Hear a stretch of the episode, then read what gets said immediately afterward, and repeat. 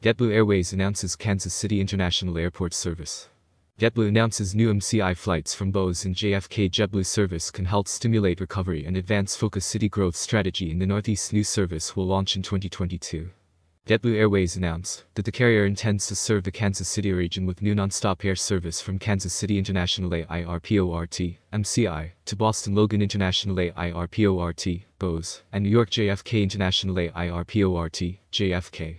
As more travelers return to the skies, we've taken a fresh look at our route map and identified new places where our award-winning service and low fares can help stimulate recovery and advance our focus city growth strategy in the Northeast, said Andrea Lusso, Vice President Network Planning. JetBlue.we can't wait to introduce the JetBlue brand to new customers in Kansas City, who will soon benefit from better service and more competition.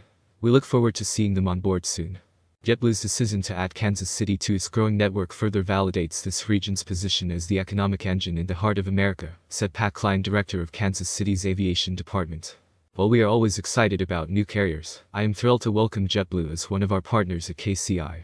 With new non-stops to New York and Boston, our flying public in Missouri, Kansas, and beyond will have more access to vital business and cultural offerings in the Northeast, more Royals victories in the American League East, and to JetBlue's destination network. In 2017, Kansas City, Missouri made a commitment to an improved airport for our entire region. We're proud to see our voters' support bearing fruit.